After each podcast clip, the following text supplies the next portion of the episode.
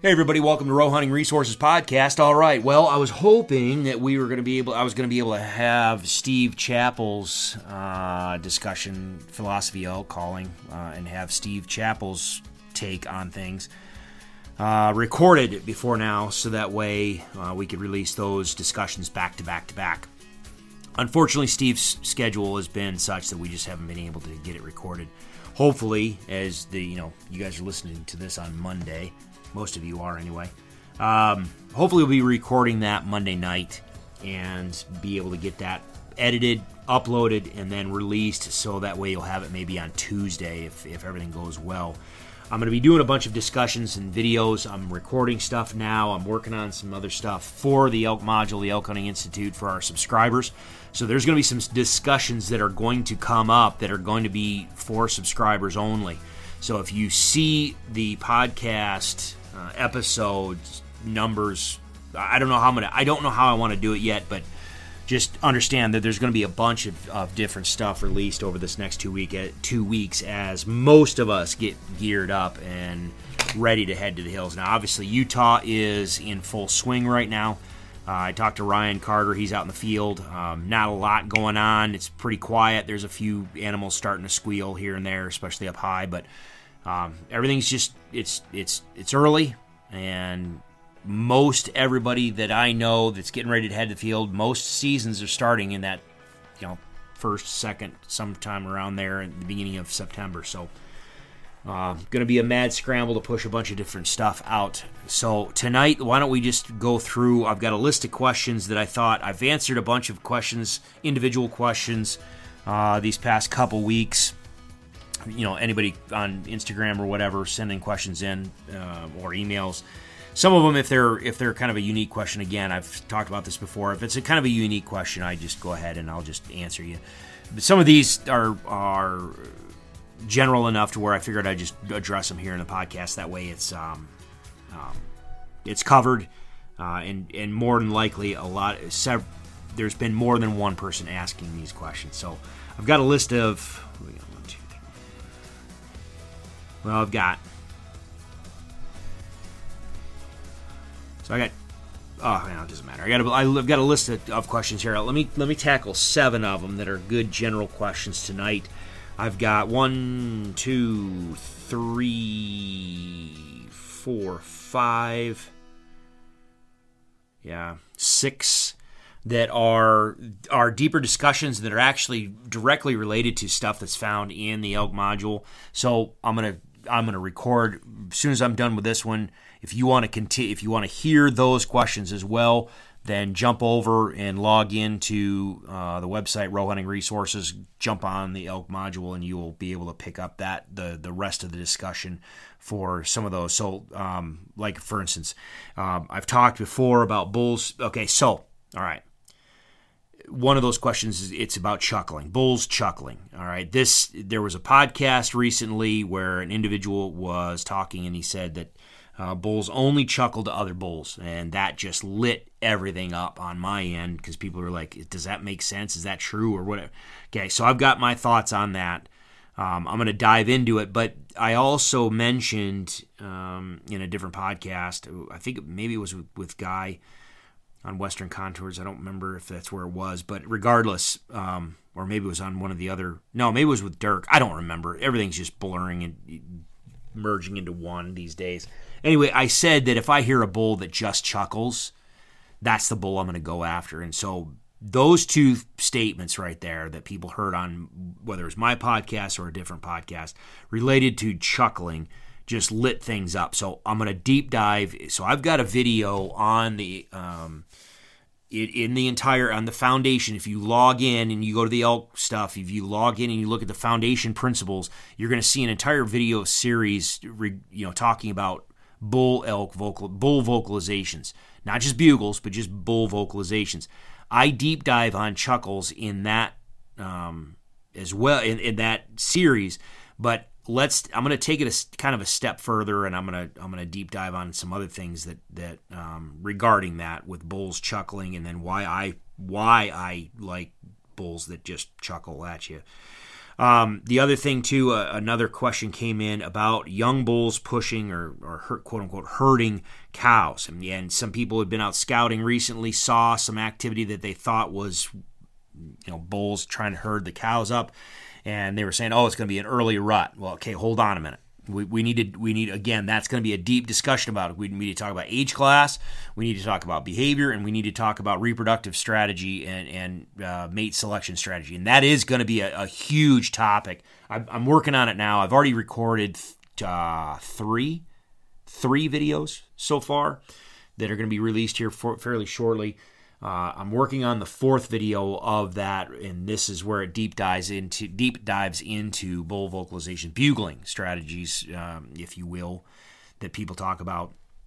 Um, we, we, cannot. I don't want to dive too far down the rabbit hole, but man, more and more I'm hearing we, have got more and more people talking about uh, elk calling and um, not so much the strategies, but just what what different vocalizations mean. And some of it is some of it's neutral. I don't care, whatever. Everybody can have their take. But then there's there's other stuff that is just getting it's just it's taking on a life of its own and it's starting to get so sensationalized that really we just got to take a step back and be like, all right, what, what are we actually talking about here? Are we talking about elk behavior?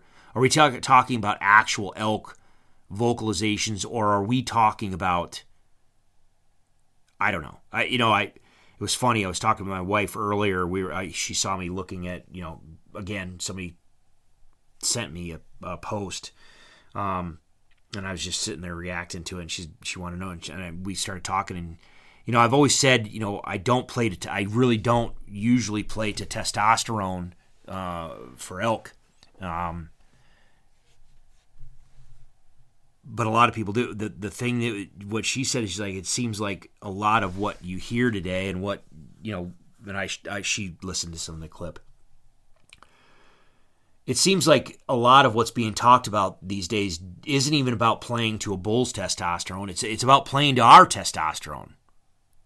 People, you know, guys' testosterone. I mean, I don't the the and I'm not trying to be sexist here, but ladies, I don't hear a lot of ladies teaching elk calling I mean, I, I would really love to find some good quality females that they know their shit and, and that can teach that that talk about elk vocalizations and calling strategies. It's dominated in the world of by the world of men right now. So everybody that I know that, that teaches this stuff is, is a guy.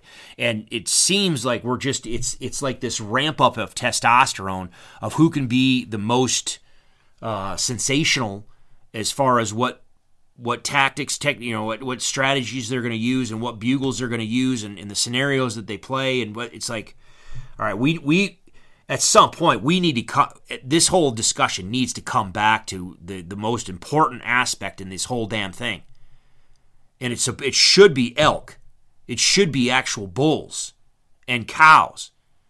But anyway, that's that's the deep dive on, and the, the series is basically a discussion between emotion and meaning and and just how this how everything is just kind of manifesting itself this this day and age in the world of podcasts and videos and YouTube. Um, and and but I'm gonna look. Trust me, I I'm not I'm not gonna be cast. I gotta I, I can't say trust me. I mean, hell, you you can or you don't have to. I don't care. I guess what I'm saying is I'm gonna I'm gonna look critically at what I've said too. You know, I'm, I'm going to go deep dive on some of my stuff and I'm going to rip some of my stuff apart and, and reanalyze it and maybe, you know, kind of uh, um, explore different different things with it. But um, some of this stuff is just getting crazy, man. It's just getting crazy. So that again, that's going to be a, a, a deep dive discussion in the elk module again, like I said, younger bulls pushing and, and, herding cows around. Now, if you want to hear me talk at least, I mean, even just a tiny little bit about it and, and, see what I'm talking about, you can go on my YouTube channel and look up the High Country Redemption video that I did, elk video. Um, and I, right in the beginning, you watch this young 6x6 pushing uh, cows around. Now, this is actually, that video is actually in September, not, you know, mid August, but the the statement I was making in there and what you could see uh, is directly parallel to the questions that have come in. That you know the the folks that are out there scouting now and watching some of this. So if you want to get a, a little bit of a taste of, of what we're going to talk about, watch that video, at least the first little bit of it, and you'll see that behavior and, and me talk about that behavior a little bit. Um, another one I'm going to de- I'm going to really kind of dive into is the frequency. People, you know, they're they're practicing their calls you know, especially from the conversation with Dirk, about, you know, Dirk and, and his uh, philosophy uh, in relation to maybe the Doug Flutys out there on the landscape, quote unquote. You know, so people are concerned about, you know, how, what's the frequency? If, I, if I'm going to go out there on the on the landscape, as far as Chris Roe is concerned, you know, if I'm going out there in the landscape and I'm going to prospect with a contact bugle, what some people call locate or location bugle, but a, a contact bugle, you know, folks are like, oh, I don't want to be a Doug Flutie. I don't. I don't want to be that guy. So you know, how, how often? What you know? When am I going to do it? Why am I? You know, where am I? Okay, we're going to deep dive on that because it's not just a. It's not just a a recipe. There's there's factors on the landscape that we need to you, before you you want to just say how many times do I bugle. You need to assess a whole bunch of things before you even decide whether to pull your bugle out of your pack or, or off your shoulder or not. So we're going to dive into that one. Um, and then again, I and this I just have this in general elk mate selection, you know, mate selection strategy and, and breeding behavior. Um, man, there's a lot of people these days just missing it. Um, they're they're completely utterly disregarding it, and it and it shows. And I think it's you know I don't care about.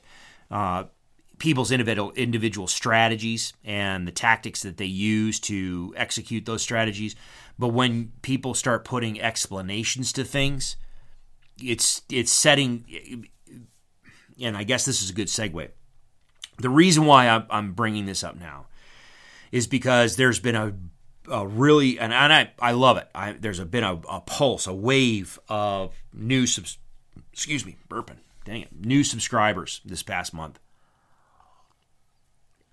and a lot of them are coming from other educational avenues. They've been to the other subscription sites, they've listened to the other podcasts, and for whatever reason, they've said, "No, I, I want I want to go check out what Chris is talking about." Well, obviously, when they get into my stuff and start looking at it, it's wildly different than what they've been told and what they've learned so far. So they come in and they're bringing in all sorts of preconceived, for lack of a better term, bias. Um, erroneous thinking to where you can when you sit and you chat with them or you just message them um, you can you can tell right off the bat that they're headed in a direction that is going to set them up for failure where where you know where they're planning on hunting because they're they they are they just don't understand elk mate selection strategy, breeding behavior, and and exactly what a, what a bull is doing on the landscape, what a cow is doing on the landscape, and how those two actually interact. We've we've got to go back to the basics, and we've got to focus on that. So those are some of the things I'm going to be deep diving into this week and getting released on the website. They will be on video. They'll be in video format, but they will also be in audio format. So if it's easier for you, if you're driving your vehicle cross country or you're headed up to hills or whatever, and you don't have great cell signal to where you can't just have the video going, if you're if you're the passenger, obviously don't be watching the video while you're driving. Uh, the website's mob optimized for mobile viewing, so I mean, so your phone or whatever, but don't be driving and watching this stuff. But if you're sitting in the passenger seat or if you're sitting in a hotel room at night or whatever and you want to watch it, great, go for it, watch it. But if you just want to sit and listen to it as though it was a podcast, having an audio file is going to be smaller and it's going to be a lot easier if you have um, weaker cell signals as you're as you're driving along. So anyway, those are going to be released to the subscribers. So let me segue into some of the questions. And the first question then is going to be for those people that have reached out that have, you know, everybody's kind of panicking. They're like, well, shoot, you know, it's, you know, two weeks before season or, or, you know, 10 days before season, or I'm not, I'm, you know, I've got only three or four weeks before season. Is there really enough time to do anything? You know, should I just wait or, but I can't answer that um, as whether or not you should wait to subscribe, but I will tell you, you don't have, I mean, you can get in there, and even though you may not consume 100% of all the material before you have to leave or, or perfect all that material, um, and you're probably not going to perfect it anyway. There's just a, or not not in one fell swoop. That there's a lot in there, but um, you can streamline it, and, I, will I'll help you streamline it right here. So if you want to subscribe and you want to get the broad, I mean, like the the biggest bang for the buck, if you had to spend just a couple hours, then get in there. The first thing I would do is go through and watch, you know, understanding my philosophy and calling. Where where what was my origin story and why? See if that makes sense. See if it relates to you, and see if it relates to some you know what the, some of the areas that you're hunting in. Okay, just so you can get a framework of, of where I'm coming from. So start right in the beginning, and watch that uh, you know the the philosophy of uh, my philosophy, my background stuff. All right. The very next thing that you need to dive into, do not jump to the strategies in action. Do not jump straight to the gallery yet. Take it step by step. The next thing that you need to do to get the biggest bang for the buck, go straight to the behavior. Go straight to the behavior section and watch those videos. It'll take a few hours. There's there's a few hours of, of content in there. But go st- understand the see you first, hear you second, smell you third principle. Understand the doorway principle. Those two things right there will will if you can grasp those and understand those, those will do more for your success and understanding in the future than you learning how to perfect a, a particular cow call or perfect a particular bugle or or, or whatever. I, getting your setups right and get, understanding how elk move across the landscape and why. Setting yourself up and using vocalization strategically so that they don't choose to swing downwind of your location. That's huge. They're not setting up so that they're not hanging up out of range on you. Those things are massive. So, so watch the behavior section first. That's under the foundation principles there. You'll find that just elk, you know, elk behavior. Boom. Watch, click on that and just open up every tab on that, open up each of the videos and go right through it. And there's a section there that talks about decoys because every year people ask me about decoys. Do I carry decoys? Do I use? I carry decoys. Do I use them? 99% of the time, no, I do not. It's a nice tool to have when you need one, but like one of the subscribers back a few years back said, he said it. He's like, ditch the decoy, work the setup. I couldn't agree more. If you understand your setup and you trust it, and you, un- you, this is the thing, if you understand it, I'm not talking about you you accidentally picked a good setup. No, I'm talking about you chose that setup strategically because you understand how elk move across the landscape. When you do that, then you have faith in your abilities, you have faith to let the setup work. Let things unfold. Okay? Hit the behavior section first. When you get through those videos, I'm going to tell you, in my opinion, you jump to the cow vocalizations, understanding cow vocalizations. And if you want, eh, most of everything that I do is a, a targeted strategy. If you if you do end up getting down to the strategies in action videos, watching me calling elk in, you're going to see I use a targeted strategy 90 plus percent of the time. Okay, fine. That's what I do because it's a moneymaker. Okay, fine. Then just focus on that. Then go to the cow vocalization strategy, or not cow vocalization uh, videos. Jump straight to the lost mew. Go right to the, the assembly mew and then maybe pick up the demanding mew or selfish or you know pick up some of the other but you need to learn that the lost mew you understand it you need to learn and understand the assembly mew. And maybe a frustrated whine okay? Learn those. Then go ahead go over to the the bull vocalizations. If nothing else tackle the contact bugles.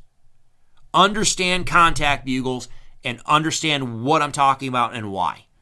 All right, you can di- dive into the dominant bugles if you want, but the the lost mew, the assembly mew, contact bugle, right there, you've got 90 plus percent of of of all the tools in the toolbox you're going to need for a variety of different situations, in a variety of different landscapes, in a variety of different hunter pressure, in a variety of different sex ratios, etc. Okay? That is what I those are the calls that I rely on year in, year out that that whether it's for my own own personal hunt or whether I'm guiding. And I don't care if it's especially if I'm guiding down in unit 9, someone's trusting me with their how many preference points that they they've burned. Um, that's what I'm doing to call elk. All right? So you can tackle those things bam bam bam very quickly, very easily. And then I would spend from that at that point, at that point, go watch some of the gallery videos just so you can practice and, and learn to perfect your calling and just you use those it, watch those elk watch what they're doing listen to them vocalizing listen to them interact with one another. Don't even at this point given that you got you're short on time I would tell you don't even necessarily worry about watching the behavior, what's going on. Maybe just start practicing. Just practice your mouth diaphragms, practice your your open reed style call, practice your bugle if you want. Just just so you can emulate some of those cat those, those sounds and and there you go, perfect them. Okay. And then maybe jump into a couple of the strategies in action videos just for fun, just to watch how everything gets pulled together. I, will pull everything together in the in those sections. Um, but very quickly you can tackle in the next couple like 10 days to 2 weeks absolutely you can tackle this stuff. Absolutely you can move the needle all right? Yes to go through all that stuff i don't know there's 50 some hours of or more of stuff in there. Yeah obviously unless you want to just take a make it a full-time job and just sit down and watch everything back to back uh, okay you can but if you're pressed on time the behavior section lost mew, assembly mew, contact bugles. And man, if you get that under your belt, if you understand that, you are well on your way. Well on your way. But the pro the okay, but I'm I'm going to I'm for those people that have spent a significant amount of time listening or or under the tutelage of other people, understand I come at things drastically different. And so you're gonna ha- you're you're gonna have some what I would call bad habits. Maybe maybe not bad habits. That's not right. You you might come in with some preconceived biases and understandings that are not quite that don't quite jive with elk behavior and I hope I will I hope in those videos I make a rational case for you to understand why and hopefully you can embrace that and trust that and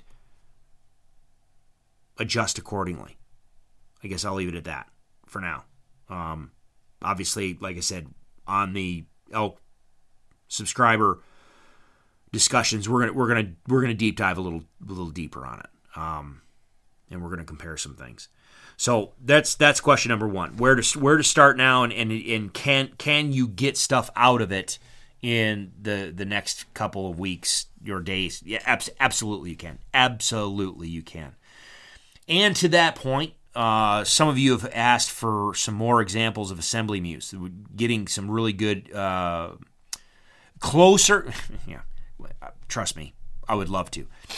Folks just saying, man, it'd be awesome if we had some closer or louder or you you know standalone examples of, of some of those assembly mews. Trust me, I would love to. Problem is, is when you're in those groups and when you hear them, you know, and let oftentimes it's only one or two. You'll you a cow just will give one or two. That's all she needs. I want you to come to me, and she's talking to her calf, and she's like, I want you to come to me. The calf listens, and so she does it once. Well, you're watching a group of elk, and uh, which cow do you focus on? That's the problem. And so you find one that seems like she's talking, and then all of a sudden, you know, outside the, the field of view, you know, a cow just, she does an assembly mew, and you're like, crap, and you swing the camera, yeah, the calf's already over there nursing and, and she's done. She's not going to give it again. So trust me, it's a pain in the butt trying to isolate some of these things. Lost mews are easy because they're they're ubiquitous across the landscape and they're doing more of them. Um, same thing with selfish, what I call the selfish mews, the the those big, loud, raspy. Um, there's a lot of them on the landscape, and they're notorious. So when, when a cow does one, you can go, Foom, there she is, and you can watch her vocalizing. You can watch her abdomen move. You can see her mouth open. You can see her head up, scanning, ears. You know, you know it's her talking, and you can just whip that camera over, zoom in, focus on it, and man, capture some great stuff. The assembly mews are a pain in the butt because they just, again, it's it's not asking for a response it's asking for an action and most of the time it's a dominant or mature cow that's giving it, or at least a mother that's giving it. And the calf, if the calf's nearby, the calf listens. And so she gives it once, maybe twice, and there it is, done. You know, the, the example I give uh, on the website was one of those fortunate situations. Even then, I only caught the tail end of it we were sitting there videoing, and all of a sudden I hear an assembly mew. I'm like, cool. And it, you know, it's like, again, grab the camera and whip that sucker around. And by the time, I mean, she did, I don't remember how many, a string of them.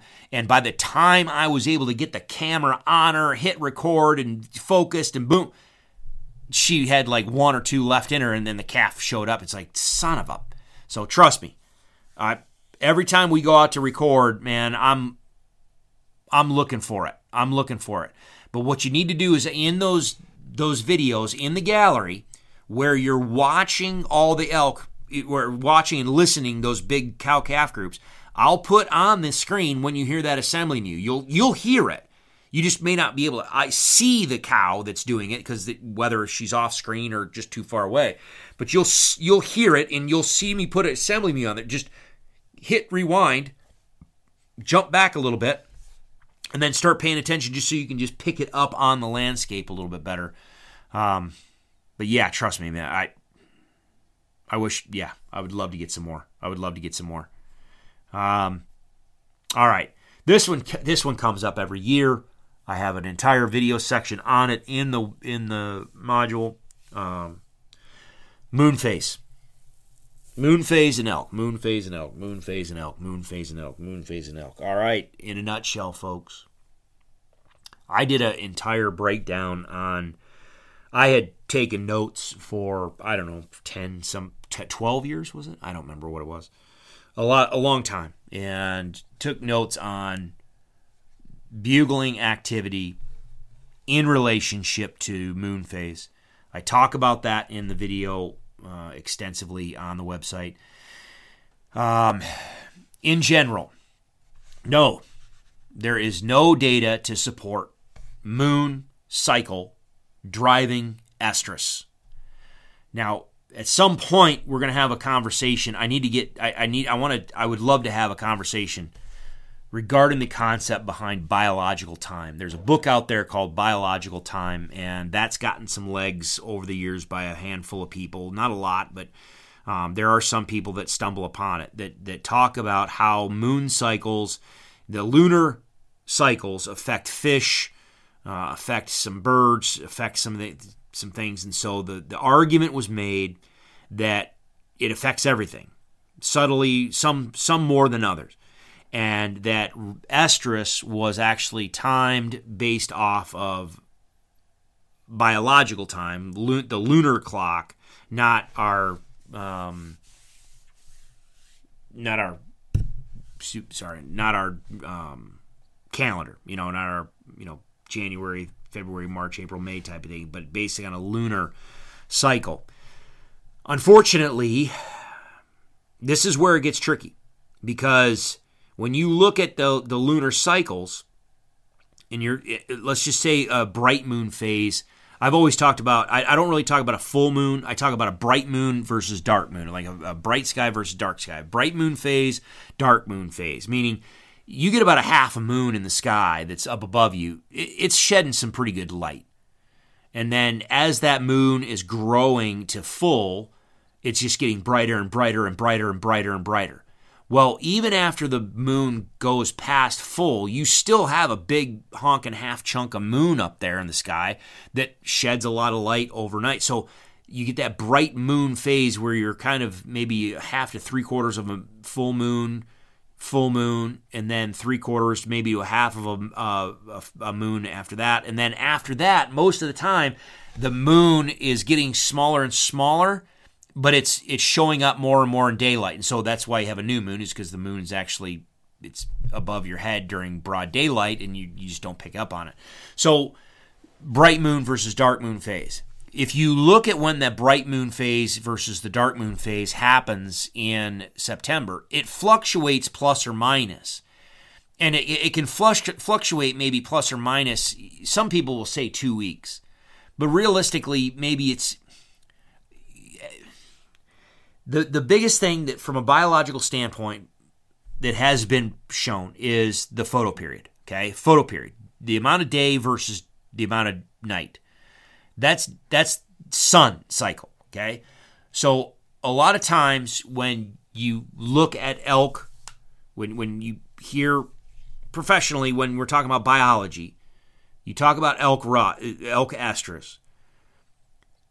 It can start roughly depending on body condition, I have an entire. Okay, so this is another thing. People, some of you are asking questions that I have extensive video discussions on in the elk module. Okay, so rethinking the rut is an entire video. It's an eight what is it eight part video series talking about the factors that actually trigger cow elk estrus. Okay, you've got the the the photo period is the primary driver.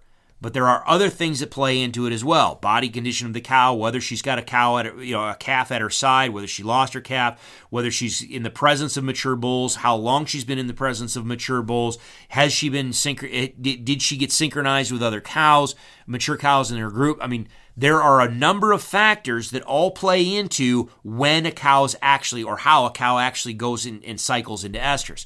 Generally speaking, the photoperiod, daylight versus dark, is the driver. The fall equinox, roughly between somewhere on that what 19th through 21st of September, is usually that where you you just start really unlocking some stuff. Now it can happen two weeks before then, kind of really kick some things in, but then it, it'll it'll go for a couple weeks after that. So when you talk about biological time, and you start talking about full moon. What you end up doing is is your people are conflict. It's just same thing with whitetails. It's not, it's really not any different people conflate the driver of actual cows coming into sight, coming into estrus, with bugling activity and just overall activity at night versus day and, and how vocal they are and how, how receptive they are to, to calling, blah, blah, blah. Those are not the same thing. Estrus cycling is largely driven by the photoperiod and her physical condition and the, the conditions in the environment around her.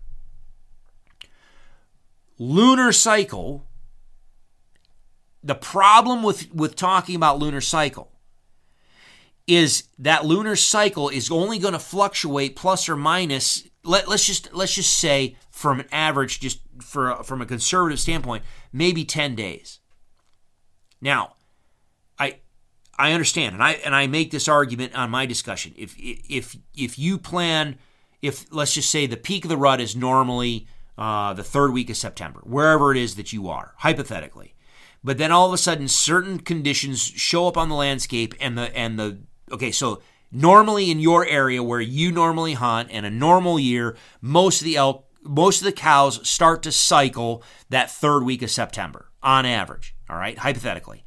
But all of a sudden, you have a certain year that conditions are such where a bunch of cows start to cycle, say, the second week of September. Well, like we've talked about, and I talk about in these videos, if if you have a situation where you have a younger age class of your bulls, you've got a lot of young bulls out in the landscape, but you don't have a lot of older age class of animals in the landscape to where you end up with young bulls that are holding small harems, where you know three, four cows here, there, whatever. Okay, if that's the case, and your area where you where you hunt has like one or two young bulls with a handful of cows in it.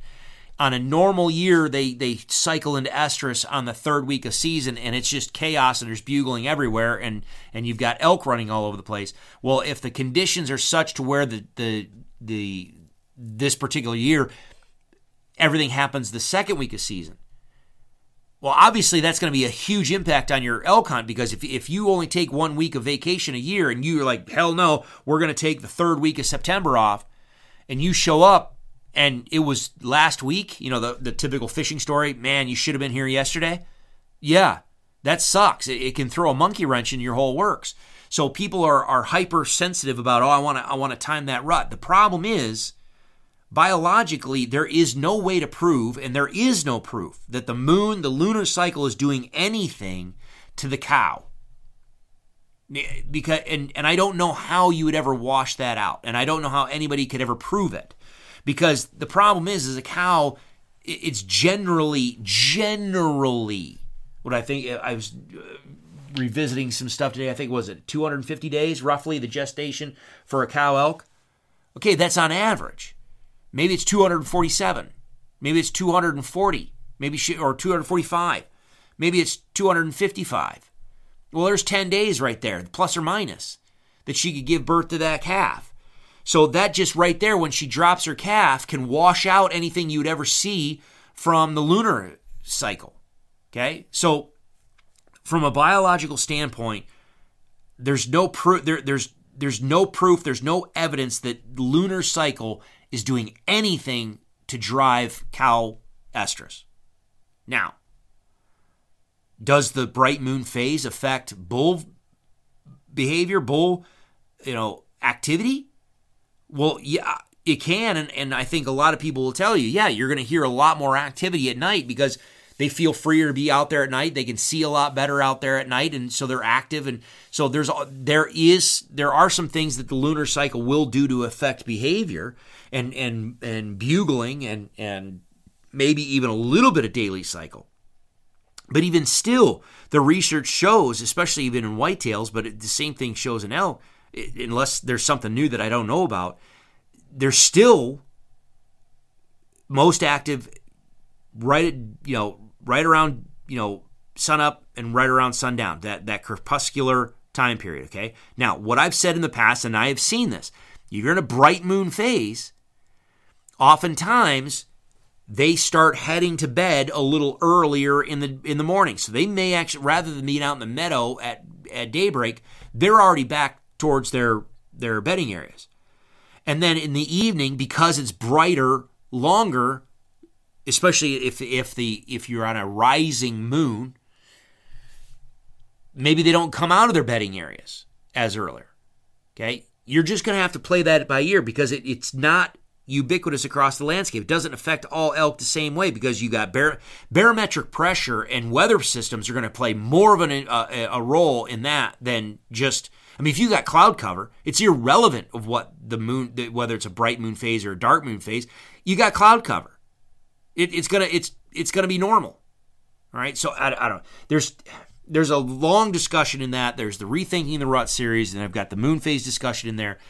I don't plan my hunt around the moon at all anymore. I don't. I don't. Because the weather affects things way more. The the conditions, how much water's on the mountain is gonna is gonna affect things more than the, in my opinion, than the moon phase. How much forage, what what quality of feed is on the landscape is gonna affect that. The herd dynamic is gonna affect that more and quite honestly, more and more I'm seeing it seems like we we have better rutting, not rutting, but we have better sometimes, sometimes better bugling and better um, chances for killing elk earlier in the season than than later. Um, pick your just pick your vacation time when it's most convenient to give you the, literally the easiest, most relaxing time to go out in the field with your family, with your work, with everything. Because I see people trying to play around with a rut and, and trying to guess the rut and trying to guess the moon phase and all this type of stuff. And then maybe they've got some something going on at home with their kids, or their wife has got or spouse has got something going on, or work something's going on, and and that vacation, I, am going to hit the. I, have got to take this this week because this is going to be the peak rut, and blah blah blah, and it causes hardship at home because it just coincides with stuff going on going on back home to where you're in the field and I've, i I can't tell you how many times I watch this. You're in elk camp and you're on your on your damn phone, on your email like throughout the day trying to, to troubleshoot stuff at work, trying to, you know, handle stuff at work, trying to figure out what's going on with the home and, and what's going on with the kids. And it's not a relaxing hunt. Maybe maybe you pinwheeled it. Maybe you you got it right and man, your elk hunt's awesome. But wouldn't it be nice to have an elk hunt where everything is settled at work? You're good to go. Everything is going to be okay at home and settled at home. To where when you go to elk camp, you don't have to think about anything. You can just go up on the mountain and relax and just enjoy it, which means you get to spend time more immersed in the elk hunt itself rather than what the hell's going on back home to where maybe you can pay attention to more where you're sitting there clicking on your stinking phone or you're so freaking tired because you were up late trying to you know cram through some emails or troubleshoot some stuff and then all of a sudden you're missing those midday opportunities. And, and that's the thing with a bright moon phase. Oftentimes i will say hunt all day because sometimes the midday hours during that bright moon phase can be really good because they've been in their bed for so damn long. But I don't I just I just don't plan my elk hunt around the moon phase anymore. I plan my elk hunt around what the conditions look like, what are the herd dynamics of the area, and when is it going to be most convenient and conducive for me to go out there in the field? Because if you if you Again, this is where I will, I'm sorry, I'm going to go back to this is why I do not play to testosterone most of the time during the feed, out in the field. I don't give two rips. I'm going to go to the base fundamental behavior, the base fundamental communication. So that way it doesn't matter if I hit the peak rut or not. I because quite honestly, a lot of people are trying to hit the peak rut with the, the peak bugling frenzy when the when the bulls are the stupidest. Okay, I understand that. I, everybody loves a bull that's just stupid and wants to come screaming, running in and running them over over top of them. That's fine. But what if you don't run into that easy bull? You better have the skill set to be able to, to weasel one out of the cover that wants to be silent. So if you learn that skill set and you spend time learning the under, you know understanding the fundamentals, man, it doesn't matter what week of season you go. As long as you can find the elk, you you you've got to play. You I mean you have you have something to play with. And quite honestly, man, again, and I've talked about this before, those those weeks of season when the bulls are screaming their heads off, running all over the place, if you're in a heavily hunted over the counter unit, guess where all the hunters are going to be? Right there in the mix with you. Sometimes it's nice to be able to go up on the mountain and not have a lot of bugles. You go out there two, three hours after you know sundown or a couple hours before daybreak, and, and you're out there in the pitch black, and you listen, and you hear that little squeak, that little level one contact bugle up in the valley, and you can get yourself up in there by daybreak, in close. You know the elk is there, and you've probably been able to follow them and listen to them and figure out where they're going to, to bed, and, and you're you are in striking you know position way better than anybody else on the map. And quite honestly, sometimes you're the only person that knows the elk is even there. I don't want those bulls screaming their heads off. I want them receptive. I want them to be willing to work a call, but I don't want them screaming their heads off because it just attracts everybody else on the mountain. So, anyway, there's my thoughts on that. Uh, let's see. Oh, moose and elk. This one comes up too because there's I, I, especially Colorado. Um, oh, and just a humorous aside, I saw Dirk's post earlier where he, he had a nice, a really, really good bull moose in Idaho on camera on one of his elk cameras or cameras that he's looking for elk. So, um, in Colorado, especially, there's more and more moose uh, showing up on the landscape. You know, it depends on the you know. And the question was, do moose and elk commingle? You know, if you if you get an area that has a bunch of moose, or are the elk going to move out? Or if the moose move in, will the elk move out? Uh, quite honestly, it has to deal with where the elk are and what and what they're feeding on. If the elk are using the exact same feeding resource, the the the, the meadows, forage resources that the moose are, yes, oftentimes the moose, just the presence, the body, they, they can displace those elk. So, meaning, if you're in heavily timbered areas and the only open feeding areas are in and around um, these, you know, creek bottoms, old beaver ponds, uh, willow flats, and that type of stuff, Willow Creek, where the elk are down eating the forbs, eating the, the tender shoots of the grasses, but they're also eating the willow leaves and all that type of stuff. If that's their primary forage area and moose move in, yes, they can bump those elk out. However, if you're down if down in the bottom you've got the water and there's old remnant beaver ponds and, and marshy areas and willows and whatnot, and the moose are down there. But right up the hill, you have alpine or open meadows and, and open grassland, you know, uh, uh, grassy slopes with fescue and that type of stuff. Um, no, oftentimes those those elk they'll just go bed somewhere else, and they'll be utilizing a different chunk of real estate up on the mountain, and you could have elk and moose in the same general vicinity. They're not going to be stacked, usually not going to be stacked on top of one another, but um, it, it all depends on the habitat that you're in. So if the elk are using the exact same forage resources the mooses, the mooses, the meese, moose, mice, maybe mice, I don't know. The moose are using. Um, yeah, you, you can you can see them end up getting bumped and, and pushed out. But keep in mind also, um, part of that can also end up being general seasonal movement, meaning moose can utilize heavier, woodier browse than elk can. And so you may just find yourself in a situation where the elk are moving through the fall. They're, they're moving along the across the landscape. Maybe they're moving down in elevation or they're moving across the mountain, following uh, forage quality and they might be in that willow flat for a little while where moose are off in a different willow flat or creek a chunk of the creek bottom. As the forage is becoming less and less palatable to the elk they move but same thing goes for the moose and the moose so you can have a movement across that landscape that is not driven by the interspecific conflict or you know uh, interaction between moose and elk. They're just simply moving across the landscape, basically filling in behind one another based on the forage changes on the landscape, if that makes sense. So just because you had elk in the meadow, you know, this less for for instance, you had elk in the meadow, this this beaver pond meadow in August, where you were watching them from high country, and then you come back in in mid September, and there's no elk there, but there's moose there. Well, did the moose kick the elk out? Mm, probably not. My guess is the forage quality changed, the elk moved, and the moose moved, and they just shifted. So the elk are probably at a different forage location, and the moose are just occupying what the elk were, you know, the month prior. So anyway, uh, bump, bump, bump, bump. All right, this one came up, uh, and it obviously um, I talked about my bugle tube, and I I talked about the homebrew and, and then everybody and with Dirk. Um, people talk about okay, how do you choose a good bugle tube?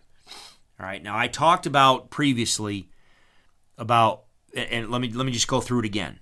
All right, because this just always comes up. As far as a bugle tube, for me, there's three there's three components to it. There's the convenience of carrying the dang thing, and and I and I put that first because there's a hell of a lot of different manufacturers of really quality bugles out there. And there's a lot of different varieties of on shapes, sizes, and maneuverability also. So don't hamstring yourself by a freaking pain a, bugle that's a pain in the butt to carry simply because well I like this person or I like this okay. There's a lot of good stuff out there these days, okay? So for me, I you know, how big of a tube do I want to carry? How how am I going to carry it? You know, some people like to just put it in a pocket on their side of their back, or they'll they'll lash it to their backpack, or they'll just literally they'll have their bow in one hand and the bugle tube in the other. That you see that all the time, and so it doesn't matter how big of a bugle tube that you do you want to you know carry, and quite honestly, how big of a bugle tube do you need to carry? I mean, are you hunting just massive, massive country where you need to just get out there and just rip a monster bugle out there and just, I mean like one of those big Swiss horns. Just like just launch it across, you know, six counties of Colorado. Okay, if that's the case, then maybe choose a bigger bugle tube. Uh, but most of the time, even smaller tubes these days are well designed to where you don't have to carry a, a big honking bat anymore. Um, but anyway, I mine I again I made my homebrew because I the way I like to carry mine over my you know, over my shoulder wrapped around me. It, it, it's it's flexible, so it kind of wraps around my side and it just sits underneath underneath my arm very very comfortably. But I can grab it at a moment's no, notice. Just grab the mouthpiece, mouthpiece, put it up to my mouth, and boom! I can I can blow a bugle or use a bull vocalization through the tube if I need to, or cow call through the tube if I need to, uh, very very easily without having to do anything. So for me, just how big, what kind of bugle tube do you want to carry? All right. After that, the next consideration for me is the the stiffness and the hardness of the two the bell on that thing. Uh, get yourself uh, this is my opinion. If you can take the bell of that bugle and you can squeeze it and crush it, move on. Next next one. I want a bugle tube that is rigid. Like rigid, stiff, stiff, rigid. Like you can bang somebody over the head with it and hurt. Okay, right? I want I want a hard, rigid bell, you know, sound chamber on that bugle tube. All right, and again, Phelps makes them. Rocky Mountain Hunting Calls makes them.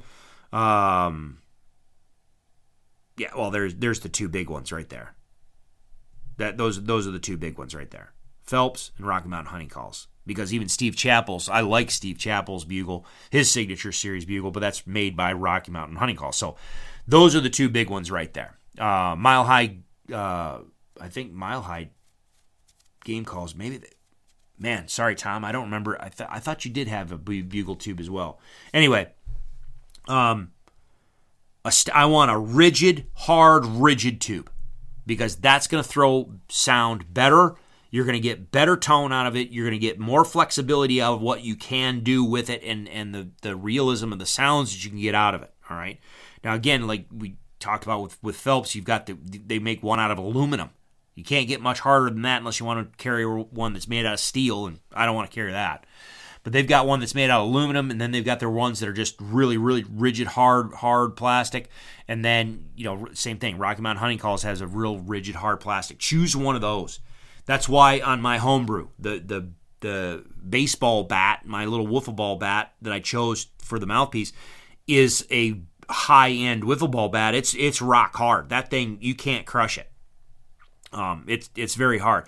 If it's if it's one of those thin plastic tubes that you can just crush with your hand easily, man, it's not going to carry the same uh, quality of sound. It's just not. You're, you're not going to get the, the same volume out of it, number one. Number two, it's just not going to have the same quality of sound. It's going to come across plastic, you know, like tubey and, and plasticky.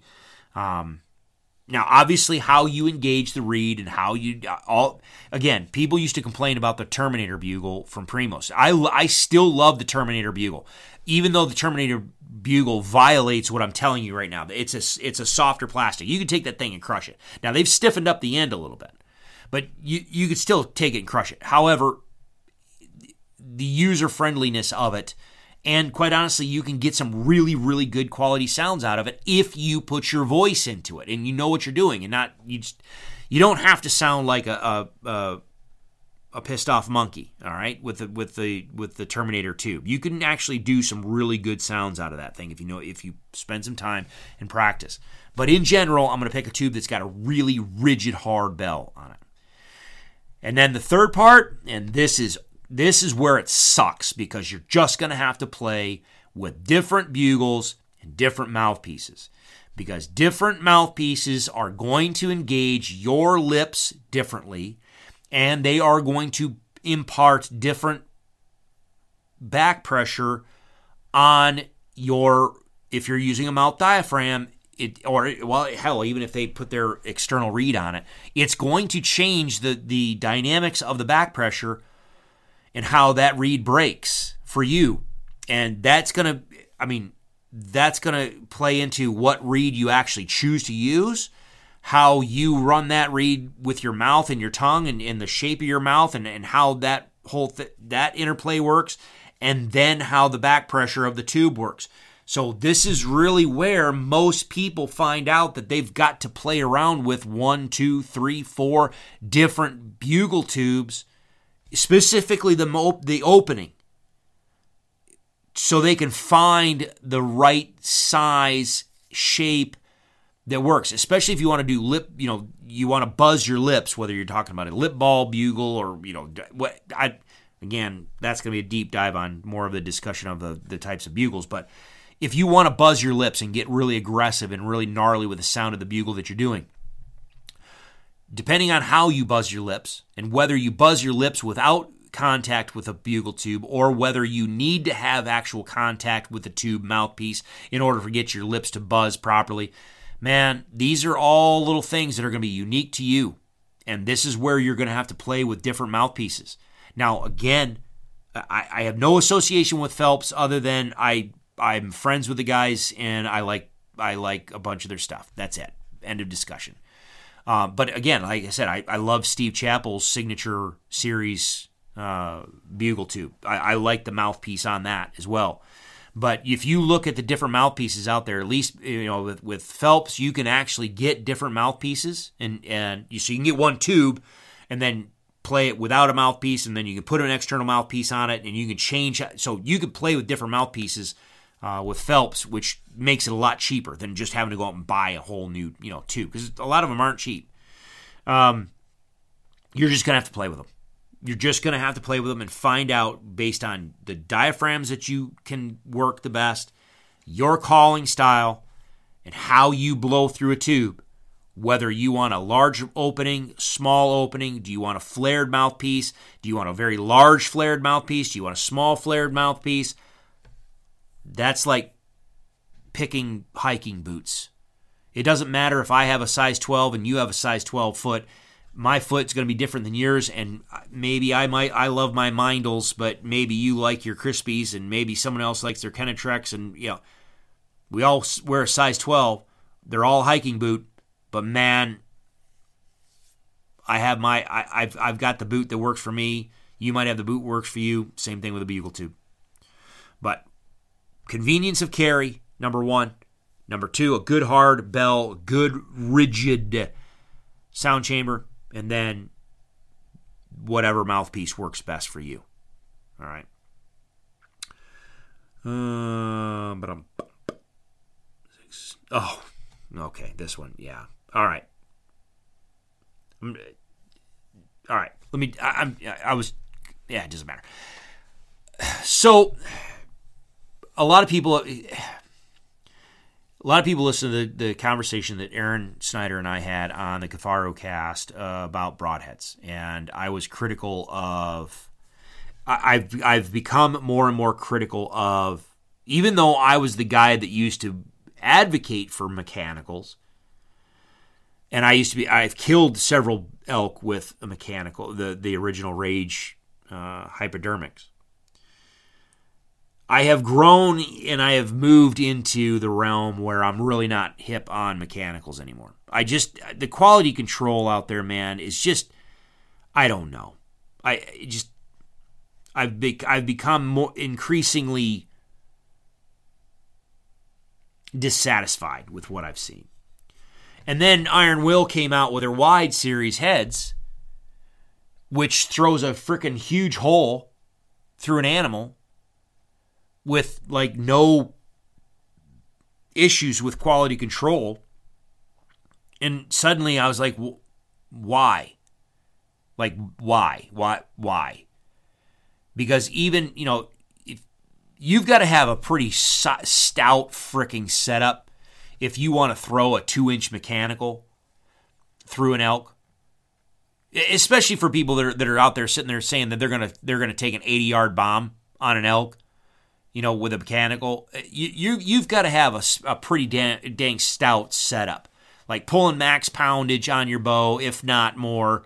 You know, 80, you know, 75, 80 pounds, heavy arrows. Just, I mean, to be able to just overcome the kinetic energy dump that and the penetration dump that comes from actually engaging that, you know, opening the mechanical and and driving that big of a, a, a chunk of steel through the rib cage um, of a big freaking animal.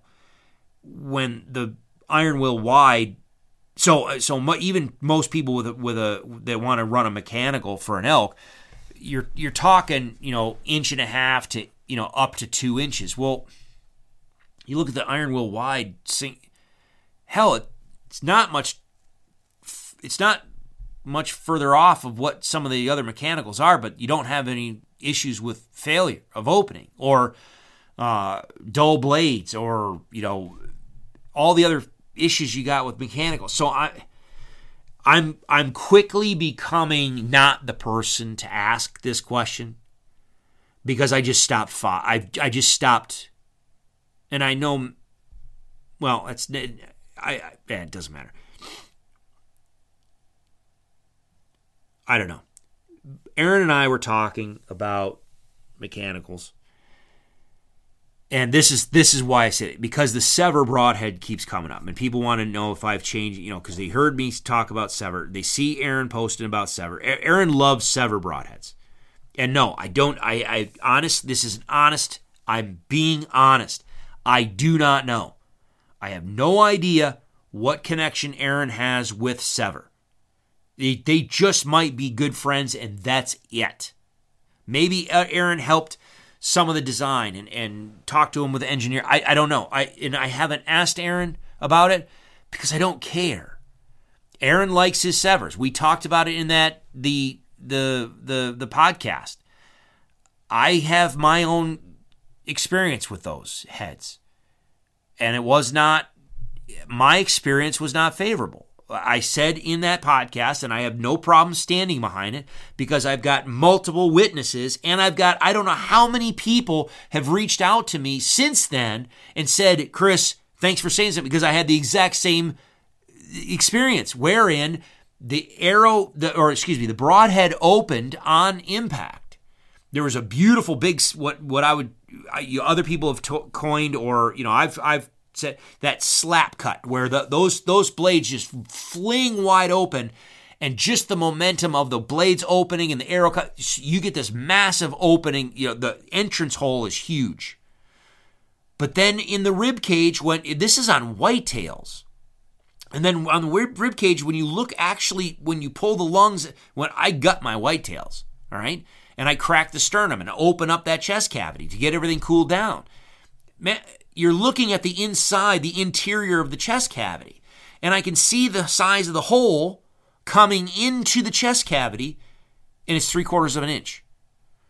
And it's three quarters of an inch going out the other side.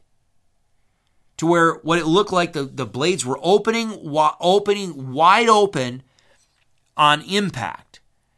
But then as they started moving through the muscle, the, the blades, the, the force of that impact started to collapse those blades and for some reason, the, t- the heads that I had, I witnessed and had experience with did not lock open.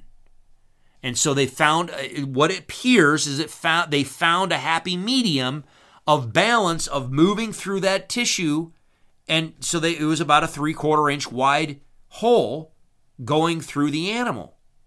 I'm sorry, that is my experience. I, now, maybe it was the old style heads. I don't know. I, I don't know. I don't know if the, the, if the SEVR heads of today are new and different and improved, and, and that'll never happen. I don't know that. All I know is that has been that's been my experience with every single animal that's come through my hunting camp for deer, rocking a, a SEVR broadhead. To the point where the several of the guys that they were like, I'm never using these things again. And then the number of messages that I've gotten private, you know, people have sent me saying they saw the exact same thing. I, did we were were we all now? And I'm not I'm not saying that SEVR hasn't made a change. Aaron stated I I had another criticism of the head. He said that that criticism that I the, the secondary criticism that I had had been adjusted about the little the way the little wings show you know stick out blah blah blah blocking part of the blade blah blah blah blah. I don't know.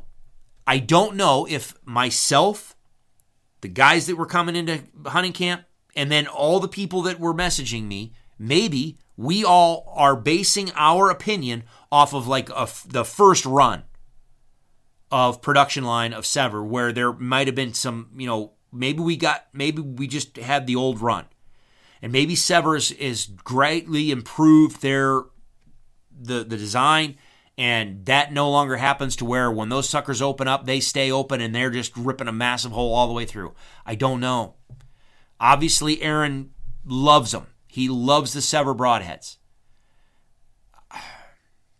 I did not have the same experience with them. And so, again, when Iron Will came out with their wides, and I started shooting them and realizing I can. And, and again, I'm not throwing 60. I'll I'll practice out to 60, but I'm not throwing 60, 80, 100 yard freaking bombs with a broad. Uh, I, I'm not shooting that far. The farthest shot I've ever taken on an elk, I think it's like 40 yards. So I just use the iron will wides, man. I there's I don't have to think about it anymore. I don't have to worry about it anymore. I can put that arrow wherever I, I want to put that arrow, and I'm going to put a freaking gargantuan hole. And most likely, it's going, it's just blowing through and going right out the other side. So why, why, why, why mess? I just don't. I just don't. I just don't. I just don't. And especially for the, those people that are not pulling, you know, if you've got short draw length, um, you've got you're you're pulling a lighter poundage. You know, you're if you're pulling off of max, you know, kinetic energy, kinetic energy that your bow can produce, or you know, you don't have as much penetration potential momentum in your setup because you're pulling a lighter poundage, you're using shorter arrows, and because of that, you've got a lighter arrow those mechanicals eat up a lot of energy. So, especially for those people that are, you know, again, the lighter poundage, the shorter draw lengths, the lighter arrows, just throw an iron will on that. I, I know, I understand. Buy once, cry once. I know they're not cheap. As long as you don't lose them, if you bang, if you dang ding them up and chip them up and you know brutally destroy those blades, they'll they'll switch them out for you. So I don't know. I, I when people ask me these, okay, what what's the best mechanical head these days? Man, I'm at the point where I don't care. I hate to say that. I don't. I, and that's the thing too. Is people, you know, it's funny because people were asking. I, I not not a lot. I, I, had a couple conversations. People were like, oh, you know, because there's people putting their post. I, and probably I will. You know, building arrows and getting all, you know, showing off you know, again, Instagram, everything, you know, the little the the the meme, everything is content, everything is content, everything is content, every you know, whatever you're you know, I'm walking I'm gonna go poop in the bathroom now and I'm gonna pull out my toilet paper and here we go. I mean, everything is content. Yeah, well, at some point it's like I don't need to show everything. Dude, I'm building three more arrows. I, I don't I'm not a gear guy, like like a gear junkie that just burns through gear and, and like for instance, I I was gonna make this a, a poll, but maybe I'll just ask it here. Like seriously, how many arrows do you go in the woods with? I go with five. Now I might have a couple extras in camp in my my my bow case, like maybe, maybe. Most of the time, I, have got five. I've got one that's a practice. I'll have a blunt on it, and then I'll have four hunting arrows. That's it. I know some guys will just go with three. But you know, there's other people that have an eight arrow quiver and they've got another 16 arrow, you know, or, or, you know, two dozen arrows in camp, and they're just well. I mean, if we talk about Aaron, Aaron loves to fling arrows. Yeah, well, I, I pay, I got to pay for every one of my arrows, so I, I literally I don't. So if I'm not, you know, if I'm, if you shoot an elk, if it goes blowing through, hopefully you find the arrow and, and, it's fine. Just put it back in your quiver and away you go. And then you just clean it off and you just you're like, all right, stick it back in the quiver. I'll use it again. Obviously, if you if you you break the arrow, okay, well you broke the arrow. If it's in an elk, okay, I kind of I kind of expect that um, if the arrow stays in that animal or whatever, it, it's probably going to get a broken. It'd be broken. But I'm only taking one shot generally speaking. I don't know. I'm taking one shot, so I'm, maybe I maybe I use one arrow. But even with the whitetails and stuff, I you know zip through a whitetail, it sticks in the dirt, go down, pick it out, pull it out, clean it up, put it back in your quiver. So like literally, I've got the same arrows that I've that I've had for like the last three years. But I I don't need. To, I don't need to build more arrows. I, have got now. I do because this past deer season, I ended up, or the last elk I killed, broke. Uh, I, I broke th- that arrow, um, or that arrow was messed up. I mean, it was inside the, the bull all the way through, but it, it was still messed up. Um, I it looked good there. Doesn't matter. I it, it I wasn't going to use it again. Um, yeah, I just don't burn through stuff. I, I, I just don't churn through gear just to test gear. I now that I'm not, I'm no longer on the the PSE pro staff. You know, PS used to send me a bow every year, or mo- not every year, but most years. Because I mean, like literally, I would deal back when I was dealing with the rep and and work with a rep on getting the bows. You know, there were some years where they didn't make a major change to the bow and given the fact that he's got his account and he's strapped, I'm like, dude, don't send me a bow. I don't need one. If there's no, if there's no just other than a marketing standpoint, if you if you want it from a marketing standpoint, send it to me. But if if you don't need, I've got the same bows on the wall that I've had now for what, three years. I I don't know, but man, they freaking zip, man. They they they shoot like a dream, and they're still just as good as day one. I'm not to go buy another bow. Why? These things are fine. The arrows I'm using, I got to buy. I, I, I, I do need to pick up uh, probably another dozen just to have as we roll into deer season. But I don't churn through. I don't churn through gear. I just don't. So with broadheads, man, unless something changes, unless some, unless somebody, no, I'll I, will just go back to what I said when I had the conversation with Bill Vanderheiden with uh, Iron Will. If he, if Bill comes up with a mechanical, okay now okay maybe now I'll I'll okay maybe maybe now I'll go play, but until then, man, I'm those Iron Will wides fit. Eh, they check all the boxes for me, and for how I shoot, what I shoot, distances that I shoot and the animals I shoot, I no longer have to worry about anything. I just put those, I screw them onto the end of the arrow and don't think twice about it. All right, what else? Oh, what time is it? Oh, okay, yeah, we've been going a little bit. Let's do. Uh, all right, here's one. Here's one more. Um, here's a question that came in, and, and this one this is for you elk folks. Calling bulls off of a giant group of cows. How in the heck do you do that? And then the caveat to that was is where these people are hunting, and it's not. It, well, let me rephrase that. How do you pull a, a bull off of a giant group of cows? A couple people have asked this question, and they're going to be hunting in units that that are above timberline or, or units that have a lot of elk that are above tree line, that are out on these massive alpine uh, slopes. And then there was a couple people that drew tags up in Montana, and they're out in habitats that are, you know, there's little tiny pockets of trees here and there, but then the elk are just way out in open grasslands. How the heck do you, you know, but strategically, every now and then those elk are either dropping down into the trees uh, they're dropping down in lower elevation, you know, whether they're going to get water somewhere, whether they're going to go bed somewhere. But generally, you know, they spend a, a lot of time out in those wide open areas, but then they will retreat back into some of these little pockets of cover or move through these pockets of cover from time to time. And so the question is, okay, how do you, how do you call them off there? Man,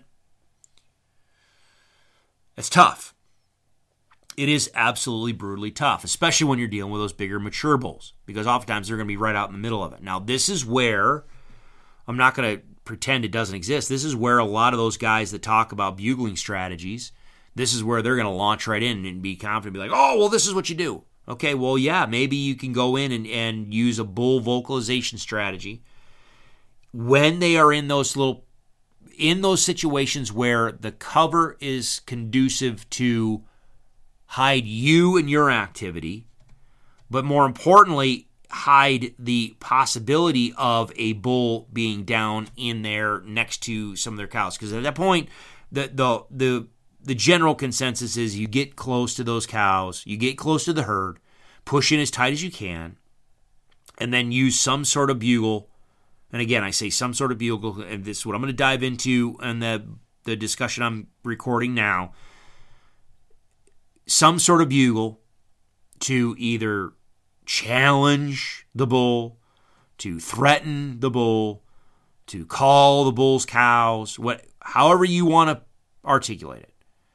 But you're getting in tight and screaming in the bull's face and hoping that you're in the right position, you're close enough, and the cover is thick enough to where that bull has to react emotionally without thinking, where he either has to come try to run you off or at the very least come swinging around, get between you and his cows, and then start to push them out in the uh, out in the open um, to where he he can be a little more safe and evaluate you. That's that's literally the technique that and there's all sorts of different iterations. There's all sorts of different, you know, little nuanced discussions that people that that like to talk about, you know, bugling strategies are going to tell you. But that's the general gist. The issue is that I have is with this. Oftentimes, those bulls that are that that spend a lot of time out in those open grassy areas.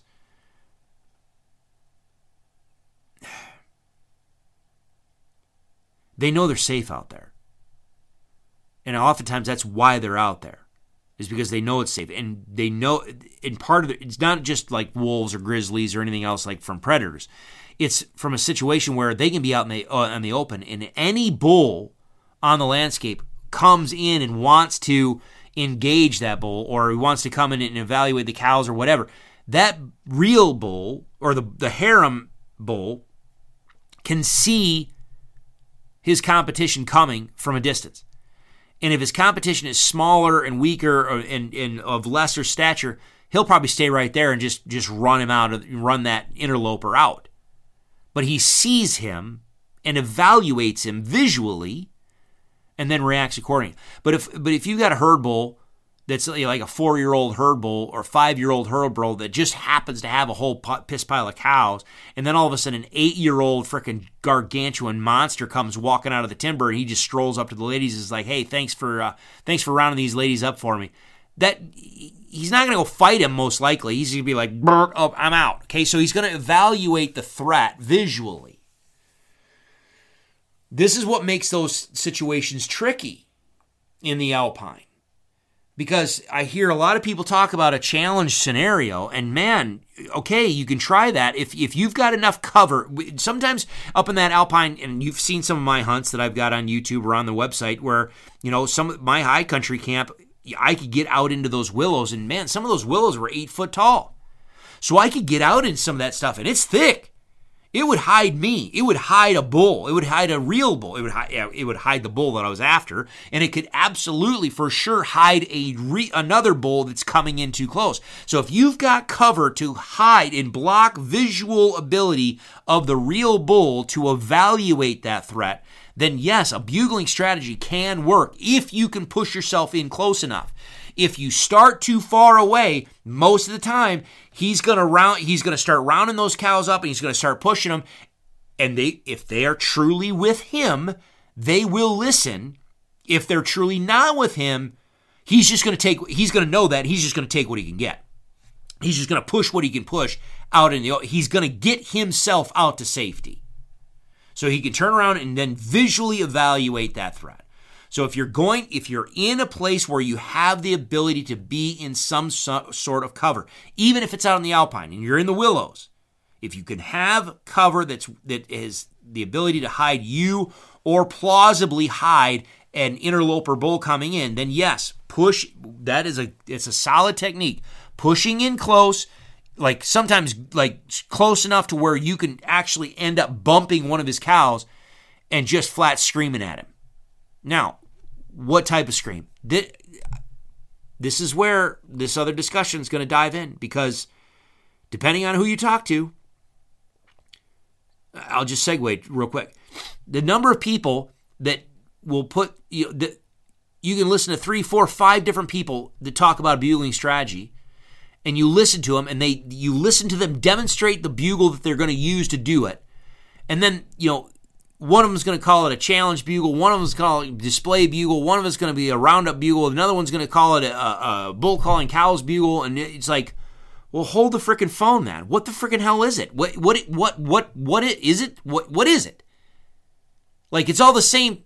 You you just all you all blew the same damn thing in the in the Bulls fundamentally the same damn thing in, in the Bulls face. So how do we not have a consensus here? Anyway, bottom line, you want to scream in that Bulls face. And this is where I will go back to what Jay said in our first conversation where he was saying where if you're going to do those bugles just all over the place and long drawn out. You're giving the bull a hell of a long time to evaluate you and your quality on whether or not you sound or are you really a bull or are you just a hunter.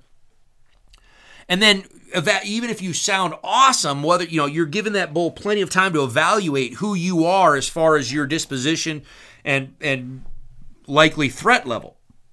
Don't do that keep it short wow okay just keep it short now we can have a discussion on whether you start raspy and then go high and clear and then off the whatever or whether you just stay high and just raspy through the, or whether you blow a lip ball. Okay, that's a, we can get in the weeds and discuss that type of stuff. But bottom line, in my world, from a behavioral standpoint, when you understand what bulls are doing, what they're saying, and why, I really don't care what you call it. I don't really care what you think it means. Get in close, like as in in his back pocket. He cannot see you. Make sure the wind is in your face. And that's the other thing too, man. Sometimes it, whether or not you're going to be able to get a shot opportunity anyway, just because the, it's so thick, and whether you're going to get a, a shot on that bull, but press in tight and just, just I mean, scream at him, raspy. Whether you want to do a lip ball, I don't care. Raspy, high pitched scream try to get that bull to react where he's like, crap, someone's right there. I've got to just, at a minimum, get between that sound, that threat, and my cows to ward off that new bull, if not just come charging in and try to, to, to push you out. The problem is, is I see so many times where you're not in that situation you're not in a position you can't either you can't penetrate close enough to actually be a credible threat or and here's the big one you're not actually dealing with a bull that actually wants to fight you again go back and listen to what jay again jay's sitting there on the ot 6 ranch watching these bulls and they know exactly how old these bulls are they know exactly so he talked about the, the story of creed that bull had 30 some odd cow what i'm just a massive harem that bull never wanted to fight. He always would retreat. He would always try to pull off to safety. There was the other bull that every time he heard Creed bugle, he'd come up there and want to fight him. And Creed, sometimes they'd, they'd fight real quick, and then Creed would move off and just get his cows to safety. If he's a mature bull and the cows are bonded with him, the cows are going to be, they're going to have fidelity to that bull unless he is defeated and leaves if he if he just if they just lock antlers real quick and they both agree to d- disagree and go their own way, the cows are still going to go with the original bull. They're already bonded with it. They've already chose him. So oftentimes, if you can't get in that close and you can't force the situation, that bull's just going to stand out in those willows. He's going to bugle. He's going to scream at you. And he's probably going to elevate, elevate, elevate, elevate, elevate. Okay? Well, He's just waiting until you step out to. Obviously, you're going to. Say a real bull at some point would step out. So he's just going to stand there on the willows. He's going to stand in the alpine. He's going to scream his head off. And he's going to wait to see you. And this is where you just get a bugle back. You get this bugling battle back and forth. And it does nothing. And the bull just kind of wanders off and moves off, or the cows move off because they're like, well, we're staying with our bull. Or worse yet, you get a couple cows, you're like, who the hell is this? And they come sneaking in, and then they're trying to figure out what's going on, and then they wind you, and then there goes the whole group. So, the other flip side that I'll tell people is if you can't get into that situation where you can directly challenge him to make it where he's got to react, then maybe what you do is just get in the edge of it and just worry him. You just stand on the inside the edge of that timber and you just you just worry him. If if he's in a patch of willows and again, if he's a couple hundred yards out there, that's this ain't gonna work. But if, if he's like 80 yards out there in the willow flat and he just he's got all his cows and that's where they are and and you're not going to be able to drop an 80 yard bomb, which I w- I don't recommend. But you can't get any closer. He's not going. Sometimes rather than trying to challenge, just try to sound like a bull that just won't go away. Raking on just raking on a good steady, you know, stout limb that actually sounds like an antler. Hard limb probably three, four inches diameter, or two, three, four inches diameter, something that's got some some stout to it. Start raking. Start use some of those other bull vocalizations, whines, moans, huffs, raking. What I call check bugles. You can go through there and understand, you know, where the where the bull starts to bugle, then changes his mind. And then this is where I do say I don't like I don't necessarily like the whole quote unquote challenge idea. That we can talk about later, but there is no such thing as a challenge bugle. Okay, biologically, I don't think. I, I no, but there is acceleration of intensity of bugling. All right, and if that bull is out there and he's bugling his head off, and he and he's you're you're you at this point you're using bull vocalizations he thinks there's a bull nearby. He hasn't laid eyes on that bull as of yet. He's out there trying to wait and evaluate, but he's going to lash out at you with vicious rhetoric. As he increases his intensity, one possibility is for you not to. Go up intensity in your intensity and just come up just shy of where he is, to where start making it sound like you are not quite as comfortable, you're not quite as confident, you're not quite as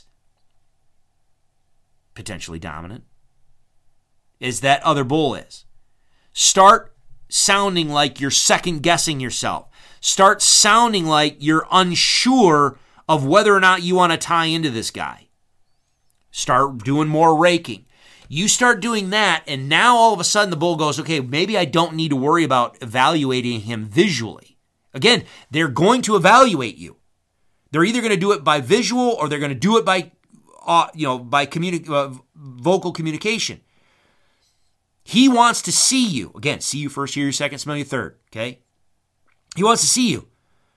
Well, obviously, you can't just march out in the alpine, you know, unless you're going to carry an elk rack with you and you want to put it on your head and start dancing around like that. But I guess that's a different discussion. If he can't evaluate you by visual, he's going to have to evaluate you by your sound, what you're doing, what you're bugling. If you're always matching him toe to toe, you're more likely than not going to just keep him out there in the opening, uh, out in the open, waiting, not sure if he wants to come down in there and tie into somebody who's at least as good as he is. So that's why a lot of times you get in these bugle fests back and forth, back and forth, back and forth, back and forth, and then finally the whole herd just drifts off. Because do you want to mess with somebody who, who's at least as good as you are? No. So this is where vocally you need to start thinking about giving them something to evaluate that suggests you're not as confident as he is. You're starting to get a little intimidated. You might, excuse me, be a little bit worried about how he's engaging, where he's going. He starts working next, you know, working his way towards towards you. starts sounding a little bit more worried as well. Again, those whines, those moans, check bugles.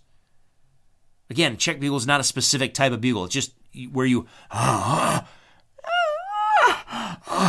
you're you're starting, hesitating, stop, uh, back up, eh, whine, mo. You're sounding like you're second guessing yourself.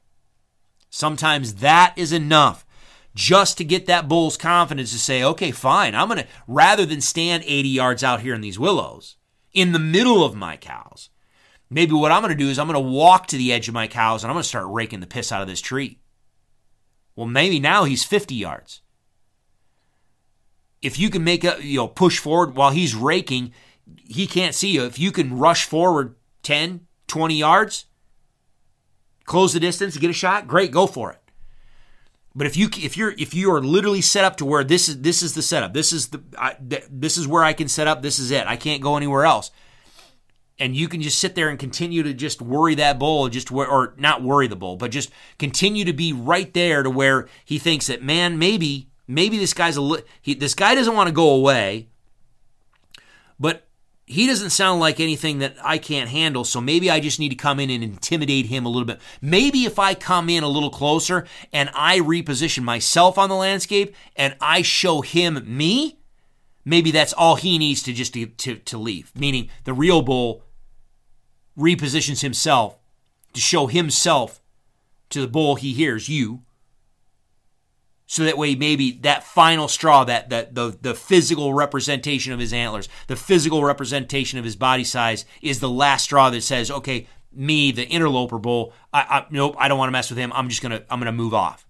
So he rakes the piss out of that tree, but then comes in another 10, maybe 20 yards, and just kind of button hooks around and wants to take a look. Now, th- at this point, I fully, I would fully expect either the bull to, if he's got the terrain advantage to be able to swing around, if he can get above you and look in, he's absolutely going to. My guess is he'll take the high ground before he takes the scent path.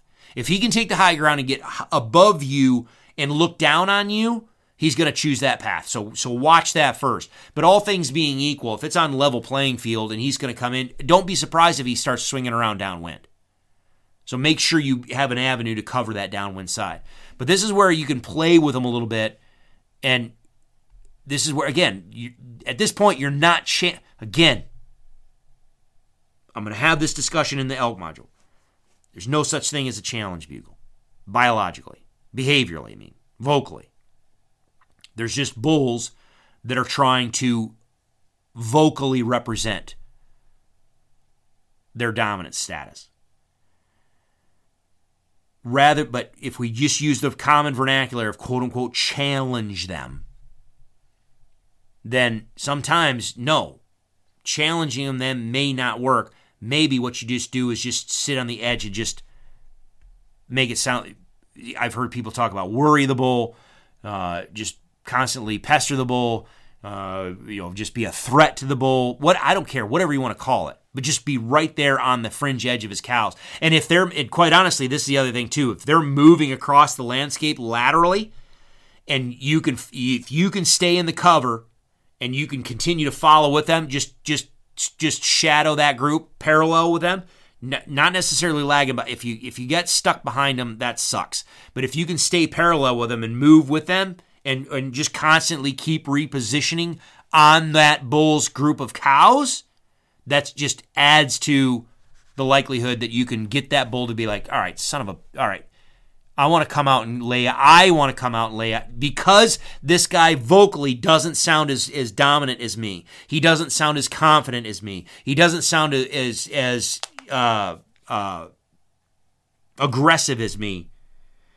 Maybe I will come and make the move, and I will show myself. I will get closer so that I can put my physical prow, I can show him my body size, I can show him my antlers, and hopefully he'll move off. Or I can at least bluff charge him and get him to move off. Sometimes that's all you need. If you can get him to within 40 yards, my this is me. 40 yards and under, dead bull. I like him closer, but I'll 40 yards and under all day long. Thank you very much. All right. The flip side of that is, you know, and I talk about a cow calling strategy all the time. If they're if they're bedded out in the timber, you're, uh, or excuse me, out in the alpine, you're you're limited on what. It, uh, hopefully, there's willows around. I mean, heck, if there's willows or a little creek or whatever, get on your belly and start crawling. If you can hide behind cover and, and, slip your way or rocks or whatever, slip your way in there. Sometimes the best thing to do is just keep your mouth shut, make like a hole in the mountain, and just slip your way in and just sniper the thing if he if he gets up and moves around and you can you know get a shot off um, just from stalking in. There's a lot of people that kill a lot of big bulls every year in that environment, and they don't say a word. They don't call at all. But this is where again, if if those bulls and those cows bed down in these pockets of thick Krummholz timber, in that area where they can't keep track of each other visually, sometimes again, this is where I break from general convention. Sometimes your best bet is not to actually sound like a bull at all. Why would I want to worry that bull? Why would I want to prefer, you know, Why would I want to give give him an excuse to go, "Oh crap, there's a threat here. Ladies, get up. Let's go." And he just pushes him out in the open alpine where he can stop, turn around and look and wait to see you. If everybody's bedded down in that Krummholz timber and the, and the, the alpine, you know, the willows up there and, and, and you've got cover, why not slip into that edge of that group and just see if you can't start suckering some of the calves out? Start suckering some of the cows out sound like a cow on the edge of that group that's that wants that's calling that bull. Start pulling start pulling animals out of that group, or wait until the bull gets up and he starts you know stretching his legs, milling around that bedded group of cows. If you if the wind is consistent, he starts getting up and just milling around those cows. Just use a cow a targeted cow calling strategy, especially heavy on those assembly mews. Call him out. Get him to move your way to come swing around and pick you up he he's not going to perceive that as a threat. So anyway, there's a couple of different ways that you can play that, but none of them are fun. Because most of the time, the bulls in those habitats have learned the best defense that they have against predators and the best defense that they have with other animals moving in on their harem is to simply run right out into the open. Right out into the open. So if it was me, I'm going to start off with a targeted cow calling strategy. I'm going to slip it. I'm going to wait until they bed down in cover. If I if if I can get them to if I can find them bedded down in cover. If the wind is conducive to do so, I'm going to slip in as freaking close as I can and I'm going to start seeing if I can't start suckering some of the animals out of that group. Some calves out of that group, a cow or two out of that group, get them to move my way. Get it to where that bull wants to get up and come out and either pick up his cows or he hears me, gets up out of his bed, and he wants to come and, and check out who's just too far outside the fold. If that technique doesn't work, then I can always bump up to a, bull vocalization strategy. Most of the time, I'm going to start with that that scenario where I'm not quite as confident as that other bull. I'm going to start with raking. I'm going to start with some whines and moans, huffs. I'm going to start with those check bugles. So that way it sounds like a bull that I've come in close. I've smelled you guys. I know there's cows here, but I also know there's a bull here. I'm going to come in as close as I can, and I'm just going to start. I'm, I'm going to see if I can, you know, sneak one of these ladies out of here. That's what I'm going to do to start. And if that doesn't work to give me a shot opportunity, and I really feel like I, it's either now or never, and I need to press the issue, I can always build up on my intensity level. If you just go all in, it's either going to work or it's going to fail spectacularly. Your call. All right. I think that's good enough for tonight. Like I said, if you want to continue, if you want to hear the rest of these questions again, talk, you know, me talking about some chuckling, bulls chuckling, um, and my take on it, and what chuckles seem to mean uh, as far as I've been able to to, to tell and why I like bulls that chuckle. Um, if you want to talk a little bit more about herding behavior and especially mate selection strategy and breeding behavior, um, that's where the rest of these con the rest of these uh, questions are going to be over on the elk module. So, alrighty, enough for tonight. I'm going to kill it. I'm going to get this uploaded and live so it's ready for you guys uh, first thing in the morning. Or I guess you are listening to it first thing in the morning. So there it is and then um, I'm just going to keep rocking and roll on some of the other stuff that I've got going. There's all we've got other stuff going on too. I'm I, everybody's right now focused on elk, so I don't need to give you updates on what's going on or not going on for our whitetail stuff. I mean, we're still plugging along on a bunch of that type of stuff as well. I'm going to try to get out of here in the next two weeks. I'm going to try to do my elk hunt the first week or two of September. I don't know how much time I'm going to have. Um, I'll talk more about that probably with Steve tomorrow. Um, but regardless, I'm going to try to do my elk hunt early in September so I can get back here and then just tackle a bunch of stuff for our, our deer hunters coming up. But anyway, um, so yeah, I'm I'm like you, man. I'm I'm going through gear now. Um, just getting a few arrows built up. I need to, you know, throw some more arrows at, at a you know, at a couple targets. Just yeah, just trying to get everything done. Trying to get everything. I I invariably always wait to the last possible moment. I'm gonna, man, every year I tell myself I'm not to do that, but that's what ends up happening. I'm really, really, really trying not to do that this year, and we'll see how how successful um, I am, or whether I fail spectacularly. anyway, all right. Thanks, everybody. Uh, like I said, hopefully I can get uh, Steve on um, the evening and have that discussion out to you guys on Tuesday. So, fingers crossed. Talk to you soon.